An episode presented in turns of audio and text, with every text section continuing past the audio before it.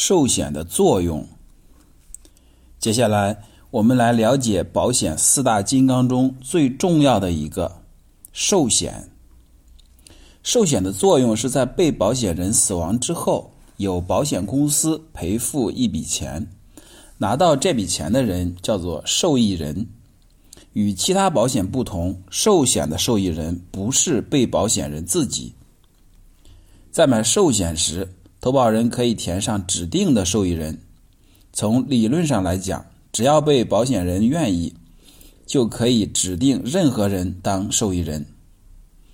如果投保人没有填写指定的受益人，万一发生意外，赔付给的是法定受益人。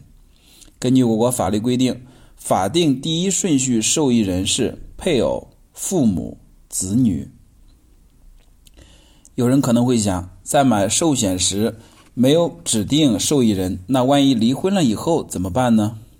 在这种情况下，投保人可以联系保险公司申请对保险合同进行修改，更换指定受益人。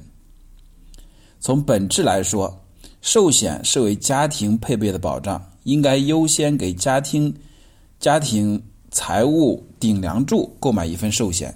对老人和孩子来说，寿险的意义不大。